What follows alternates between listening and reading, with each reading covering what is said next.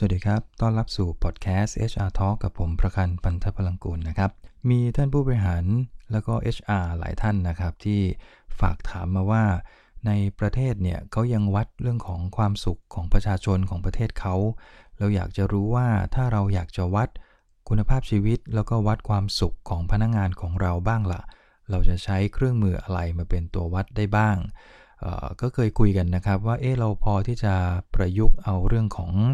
การวัดความพึงพอใจของพนักงงานที่มีต่อปัจจัยหรือประเด็นต่างๆ ในการบริหารจัดการในองค์กรเราพอได้ไหม หรือในเรื่องของการทำ engagement survey เพื่อจะดูว่าพนักงงาน engage หรือไม่ engage หรือเปล่าเนี่ย ซึ่งในมุมของผมเนี่ยมันอาจจะไม่ตรงนักนะครับว่าการที่เราเอาเรื่องของ satisfaction survey หรือ engagement survey เนี่ยมาบอกว่าถ้าสมมุติว่า engage สูงๆเนี่ยแปลว่าคุณภาพชีวิต ของพนักงานในการทำงานในองค์กรเนี่ยเขาสูงไปด้วย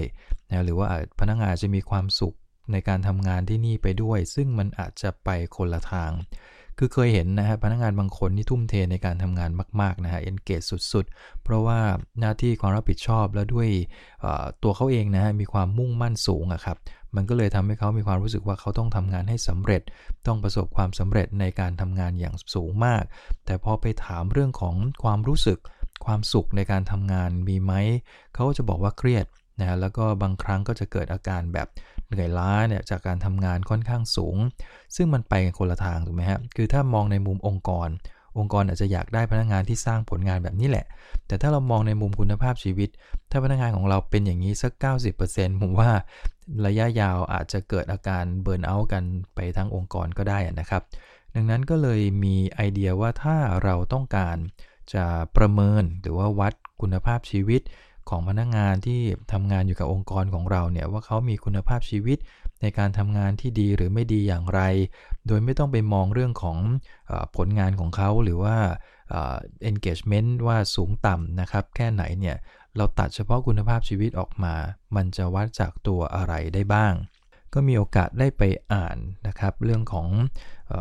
บทความแล้วก็เป็นแนวทางในการชี้วัดคุณภาพชีวิตของการทำงานของทางเว็บไซต์ CIPD นะครับ ซึ่งเป็นของประเทศอังกฤษนะครับ เขาใช้ชื่อตัว Index ของเขาเลยนะครับว่า CIPD Good Work Index ก็คือเป็นดัชนีชี้วัดการทำงานแบบที่ดีอะฮะเรื่องของคุณภาพชีวิตของการทำงานที่ดีในองค์กร ของ CIPD เขานะครับ อันนี้ต้องอ้างอิงนิดนึงเขาใช้ Index อยู่ 7 ตัว ซึ่งทาง CIPD ทำการเซอร์เวยแบบนี้ครับ ทุกปีว่าในประเทศอังกฤษองค์กรต่างๆ เนี่ยเขามีคุณภาพชีวิตของพนักงงานในการทำงานในแต่ละองค์กรเป็นอย่างไร แล้วก็ก็สรุปขึ้นมา เพราะเนื่องจากว่า CIPD คล้ายๆ กับองค์กรกลางทางด้านบริหารทรัพยากรบุคคลนะครับ ที่เป็นอองค์กรที่ให้ ความรู้นะครับ ให้ผลการวิจัยต่างๆ เป็นคล้ายๆกับ PMAT ของประเทศไทยเนี่ยแหละครับ ที่เป็นสมาคมเรื่องของ HR อันนี้เขาก็มี CIPD ของเขา ในการที่จะให้ความรู้ต่างๆ เหล่านี้ให้กับสมาชิกของเขานะครับ ซึ่งเขาก็ทำแบบนี้ทุกปีว่าในช่วงระยะเวลาที่ผ่านมาเนี่ยคุณภาพชีวิตของพนักงงานที่ทำงานในแต่ละองค์กรสรุปออกมาแล้วเป็นอย่างไรบ้าง แต่ซึ่งบทพอดแคสต์วันนี้ผมจะไม่ไปแตะตรงผลการสำรวจตรงนั้นนะครับ ผมจะเอาตัว Index มาเล่าสู่กันฟังมากกว่าว่า ถ้าท่านต้องการจะไปชี้วัดเรื่องของคุณภาพชีวิตนะครับของพนักงานเนี่ยเราจะใช้ 7 ตัวนี้เอาไปประยุกต์ใช้ได้หรือไม่นะครับอินเด็กซ์ของเขา 7 ตัวมีอะไรบ้างมาดูกันนะครับ ตัวแรกเขาใช้เรื่องของค่าตอบแทนแล้วก็สวัสดิการเขาว่าจากตัวนี้นะครับว่าการที่พนักงานทำงานอยู่ที่นี่ เขาได้รับค่าตอบแทนที่เป็นธรรมแค่ไหนนะแข่งขันได้กับตลาดมากน้อยแค่ไหน องค์กรกดค่าตอบแทนหรือว่าตั้งเรื่องของสวัสดิการประเภทแบบว่าขั้นต่ำสุด ๆ เลยใช่ไหม เพราะอันนี้เป็นตัวบอกอันหนึ่งนะครับของคุณภาพชีวิตในการทำงานของพนักงานได้ เนื่องจากว่าตัวค่าตอบแทนแล้วก็สวัสดิการเนี่ยมันเป็นปัจจัยสำคัญอันแรกเลยที่ เป็นตัวตอบแทนการทำงานของพนักงานที่เข้ามาทำงาน กับองค์กรเรานะครับ ดังนั้นตัวนี้ก็ต้องดูว่าออกมาแล้วเนี่ยแข่งขันได้ เป็นธรรมไม่เอารัดเอาเปรียบในเรื่องของค่าจ้างเงินเดือน แล้วก็สวัสดิการกับพนักงานมากจนเกินไปนะฮะนี่คือปัจจัยแรกนะครับ ปัจจัยที่ 2 ก็คือเรื่องของสัญญาจ้างงาน มีความเป็นธรรมไหมเอาเปรียบพนักงานหรือเปล่า บางองค์กรนี่เรียกว่าแบบ ในแง่มุมของกฎหมายเนี่ยพยายามที่จะหาช่องว่างทางกฎหมาย เพื่อเอาเปรียบพนักงงาน ใช้งานพนักงงานแบบเต็มที่ครับโดยที่พนักงงานอาจจะไม่รู้เลยว่าตอนนี้กำลังถูกเอารัดเอาเปรียบจากนายจ้างอยู่ ดังนั้นตัวนี้ก็จะเป็นตัวบอกคุณภาพชีวิตอันหนึ่งนะครับว่า สัญญาจ้างที่เราตกลงกับพนักงงานเนี่ยนะครับองค์กรเนี่ยทำได้ถูกต้องตามกฎหมายหรือเปล่าแง่มุมต่างๆ เราให้กับพนักงงานได้ ดีกว่ากฎหมายแค่ไหน หรือว่าให้เท่าเทียมกับกฎหมาย โดยที่ไม่ได้มีเจตนาจะเอาเปรียบพนักงาน โดยการหาช่องทางเลี่ยงกฎหมายในเรื่องต่างๆ เยอะแยะ โดยเฉพาะในบ้านเราเนี่ยเราจะเห็นเรื่องของ OT นะครับการทำงานล่วงเวลาเนี่ยนะฮะก็มักจะมีข้อเรียกร้องต่างๆ เกิดขึ้นเยอะวันหยุดวันลาต่างๆ แค่พื้นฐานพวกนี้ครับมันก็ทำให้เราสามารถสะท้อนเห็นถึงสภาพชีวิตและความเป็นอยู่ ของพนักงงานในองค์กรพอได้อยู่ อันนี้คือประเด็นที่ 2 Index ตัวที่ 2 นะครับ เรื่องของสัญญาจ้างงานนะครับอินเด็กตัวที่ 3 ที่ปัจจุบันนี้ใช้วัดกันค่อนข้างเยอะก็คือ work life balance ว่าชีวิตการทำงานกับชีวิตของพนักงานส่วนตัวเนี่ย มันสมดุลกันแค่ไหนทำงานอย่างเดียว 20 ชั่วโมง ได้นอนแค่ 4 ชั่วโมงหรือเปล่านะครับ สิ่งเหล่านี้ก็จะเป็นตัวบอกถึงคุณภาพชีวิต บางองค์กรพยายามมากนะฮะที่จะเน้นนโยบาย work life balance แต่พนักงงานพอถึงเวลาที่ทำ index ตัวเนี้ยพนักงงานกับบทนว่านโยบายมีก็จริง แต่พอถึงเวลาทำงานจริง ๆ เนี่ยแมเนเจอร์บางครั้งโทรติดตามงานกันตอน5้าทุ่มเที่ยงคืนก็มี บางครั้งขอเรียกประชุมนะฮะตอนตีสองก็มี ซึ่งแบบนี้ผมว่าคุณภาพชีวิต ในแง่ของ work กับ life มันก็จะไม่ balance กัน บางองค์กรบอกว่าเอาเราจะเน้นให้พนักงานมีคุณภาพชีวิตที่ดีขึ้น แต่เวลาประชุมเนี่ยนะยิงยาวเลยนะครับ เช่นตั้งแต่ 9 โมงยันบ่าย 3 คาบเกี่ยวเวลาทานข้าวกลางวัน แล้วพนักงานก็ไม่ได้ทานข้าวแต่ก็คือเรียกว่าต้องประชุมให้เสร็จก่อนถึงจะไปทำแล้วคราวนี้มันก็ต่อยาวไปเรื่อยๆ แทนที่จะหยุดพักนะบางคนนี่ยิงยาวทั้งวันนะฮะอาหารไม่ได้ทานเลย มีแต่ขนมมีแต่น้ำกาแฟแค่นั้นเอง แบบนี้จะบอกว่านี่คือ work life balance จริงไหม อันนี้ก็เป็นตัวอย่างที่เกิดขึ้นในบ้านเรา ดังนั้น index ตัวนี้ผมว่าก็ make sense นะครับ ที่จะเอามาใช้ประเมินแล้วก็ชี้วัดเรื่องของคุณภาพชีวิต ในการทำงานของพนักงงานในองค์กร นี่คือตัวที่ 3 work life balance นะครับ ตัวที่ 4 ก็คือเรื่องของตัวลักษณะของงานการออกแบบการทำงานนะครับว่างานที่เราออกแบบนั้นแล้วก็ดีไซน์ออกมาเนี่ยฮะมันสอดคล้องกับ ทักษะความรู้ของพนักงานมากน้อยแค่ไหน งานเป็นงานประจำทำซ้ำๆแบบน่าเบื่อหรือเปล่า บางครั้งงานบางงานเราใช้ AI ใช้หุ่นยนต์ช่วยได้ แต่ทำไมยังต้องใช้พนักงานนะครับ งานบางงานอยู่ในสภาพแวดล้อมที่ค่อนข้างจะอึดอัด มีฝุ่นเยอะร้อนมากหนาวมาก นะแทนที่จะใช้อุปกรณ์ป้องกันต่างๆกับกลายเป็นว่าไม่มีสิ่งเหล่านั้น ซึ่งมันมันจะเป็นผลกระทบจากลักลักษณะของงานนะครับที่เราออกแบบแต่ละองค์กรออกแบบไว้ บางครั้งองค์กรมีความจำเป็นนะที่เนื่องจากอาจจะเป็นอุตสาหกรรมหนัก ซึ่งมันมีเรื่องของสภาพหน้างงานที่มันมีความเสี่ยงต่ออันตรายนะครับ สิ่งที่จะทำให้คุณภาพชีวิตของพนักงงานที่เข้ามาทำงานนั้นๆเนี่ยดีขึ้นได้ก็คือองค์กรคงต้องมีการเตรียม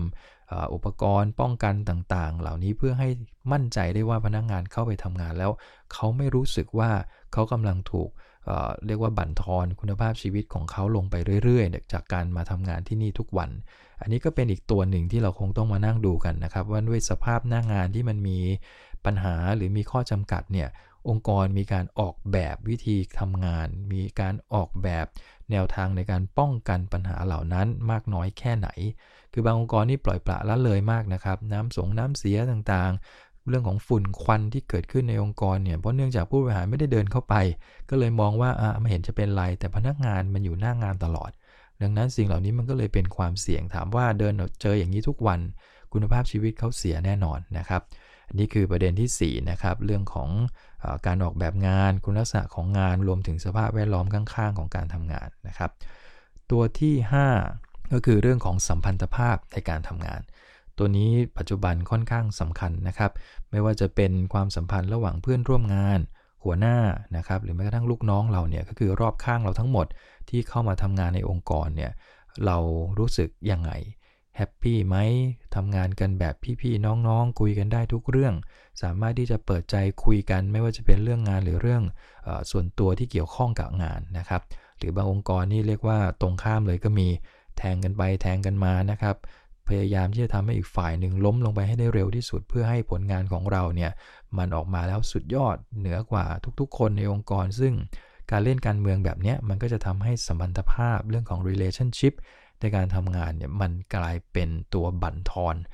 ทั้งร่างกายทั้งจิตใจเราเลย โดยเฉพาะเรื่องจิตใจเนี่ยนะฮะบางพนักงานบางคนนี่สนุกกับงานนะครับ แต่ไปเครียดเรื่องของความสัมพันธ์ระหว่างเพื่อนร่วมงานนี่แหละ เพราะว่าเขามีความรู้สึกว่ารอบข้างนี่จ้องที่จะเล่นงานเขาทุกเรื่อง ไม่อยากให้เขาแบบโดดเด่นในเรื่องต่างๆ รวมถึงแม้กระทั่งหัวหน้างานบางคนก็เป็น สภาพแบบนี้ก็อย่างที่บอกบั่นทอนเรื่องของคุณภาพชีวิตของพนักงานลงได้อย่างแน่นอนนะครับ อันนี้ก็เป็นตัวที่5นะครับสัมพันธภาพในที่ทำงาน ตัวที่ 6 ก็คือเรื่องของ leader ละคันนี้ การรับฟังความเห็นของพนักงงานในองค์กรเนี่ยตัวผู้จัดการหรือระดับเหนือเหนือขึ้นไปที่เป็นผู้นำองค์กร เปิดใจที่จะรับฟังความคิดเห็นไหมความคิดเห็นในที่นี้ก็คืออาจจะเป็นข้อร้องเรียนต่างๆ ที่เกิดขึ้น กับการทำงานรวมถึงสภาพบางอย่างที่พนักงานจะรู้สึกว่า ถ้าได้รับการปรับปรุงตรงนี้แล้วน่าจะทำให้การทำงานดีขึ้นเนี่ยนะครับ คือผมเชื่อว่าพนักงานทุกคนมีมุมมองพวกนี้ เพียงแต่ว่าองค์กรเนี่ยเปิดโอกาสรับฟังพนักงงานกลุ่มนี้มากน้อยแค่ไหน ในการที่จะสะท้อนความรู้สึกของการทำงานให้กับผู้บริหารได้ทราบ ผู้บริหารบางคนไม่รับฟังเลย จากประสบการณ์ที่เจอมาบางคนนะฮะยอมรับเลยนะครับว่าเขาไม่ฟังระดับล่างเลย แม้ว่าจะมีประเด็นต่างๆ ที่มันเกิดขึ้นจริง ๆ และมีหลักฐานจริง ๆ ก็จะบอกว่าก็คนข้างล่างก็เป็นอย่างนั้นนะเรียกร้องอยู่ทุกวันนะเราก็คงไม่ต้องไปฟังเขามาก ซึ่งถ้าเป็นอย่างนี้ผมเชื่อว่าคุณภาพชีวิตของพนักงงานที่เขาเจอหน้างานแบบนั้นจริง ๆ แล้วเขาต้องการใช้องค์กรช่วยเหลือ สร้างคุณภาพชีวิตของเขาให้ดีขึ้นเพื่อแลกกันนะครับเขาเอา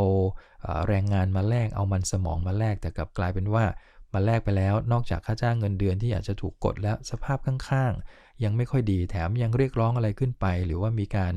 ร้องขอขึ้นไปกับกลายเป็นว่าผู้บริหารก็ไม่รับฟังเขาอีก เคสแบบนี้ก็จะทำให้ความสุขแล้วก็คุณภาพชีวิตของเขาแย่ลงได้เหมือนกัน อันนี้คือประเด็นที่ 6 Index สุดที่ 6 นะครับว่าการรับฟังความคิดเห็นของพนักงานในองค์กรของผู้บริหารของเราเนี่ยเป็นอย่างไรนะฮะ Index ตัวที่ 7 ตัวสุดท้ายก็คือ สุขภาพกายสุขภาพใจ ความเป็นอยู่ของพนักงานในองค์กรเป็นยังไง องค์กรใส่ใจเรื่องนี้ไหม มีเรื่องของสวัสดิการที่เกี่ยวข้องกับสุขภาพมากขึ้นหรือเปล่า เพราะว่าแนวโน้มในยุคนี้เรื่องของทั้งสุขภาพกายแล้วก็สุขภาพจิตเนี่ยมันเป็นตัวหลักเลยนะฮะที่หลาย ๆ องค์กรในต่างประเทศรวมถึงในบ้านเราที่เป็นองค์กรขนาดกลางถึงใหญ่เนี่ยเขาให้ความสำคัญกับเรื่องนี้มากขึ้น คือหลายองค์กรเขาบ่นให้ฟังว่ามันมีสถิติของเรื่องการ เบิกจ่ายค่ารักษาพยาบาลค่อนข้างที่จะเยอะ จะทำยังไงให้ก้อนนี้มันลดลง วิธีการง่ายสุดคือต้องป้องกันไม่ให้พนักงานป่วยถูกไหมฮะก็เลยเกิดนโยบายที่เกี่ยวข้องกับการส่งเสริม สุขภาพพนักงาน ส่งเสริมเรื่องของอาหารการกิน การออกกำลังกายรวมถึงสุขภาพจิต แต่เพื่อทำให้คุณภาพชีวิตว่าขณะที่เขามาทำงานที่เนี่ยเขาจะได้รับสิ่งเหล่านี้ที่ดีอยู่ในอรอบกายเขาในแต่ละวัน พนักงานรู้สึกถึงตรงนี้หรือเปล่า อันนี้ก็เป็น 7 ประการนะครับของ Index ที่เรียกว่า Good Work Index นะฮะ ทบทวนกันเล็กน้อยนะครับ index ตัวที่ 1 ก็คือค่าตอบแทน สวัสดิการเป็นอย่างไรนะครับ ตัวที่ 2 คือสัญญาจ้างงานเอาเปรียบไหมนะครับ ตัวที่ 3 คือ work life กับพนักงานนะครับ work life balance มัน balance กันจริงหรือเปล่า อันที่ 4 คือสภาพแวดล้อมการออกแบบ แล้วก็ลักษณะของการทำงานเป็นอย่างไร อันที่ 5 สัมพันธภาพในที่ทำงานนะครับ อันที่ 6 การรับฟังความคิดเห็นของผู้นำในองค์กรของเราต่อ ข้อเรียกร้องอะไรต่างๆ ของพนักงาน เปิดใจรับฟังแค่ไหน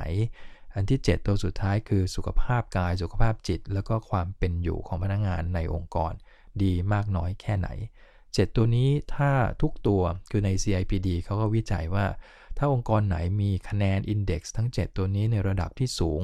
นั่นแปลว่าแนวโน้มของพนักงานที่ทำงานในองค์กรเนี้ยเขามีคุณภาพชีวิตที่ดี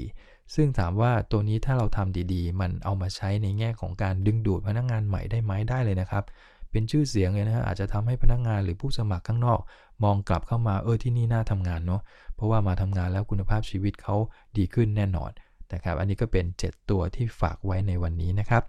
ก็พบกันใหม่ในครั้งหน้านะครับสำหรับวันนี้ขอบคุณครับผม สวัสดีครับ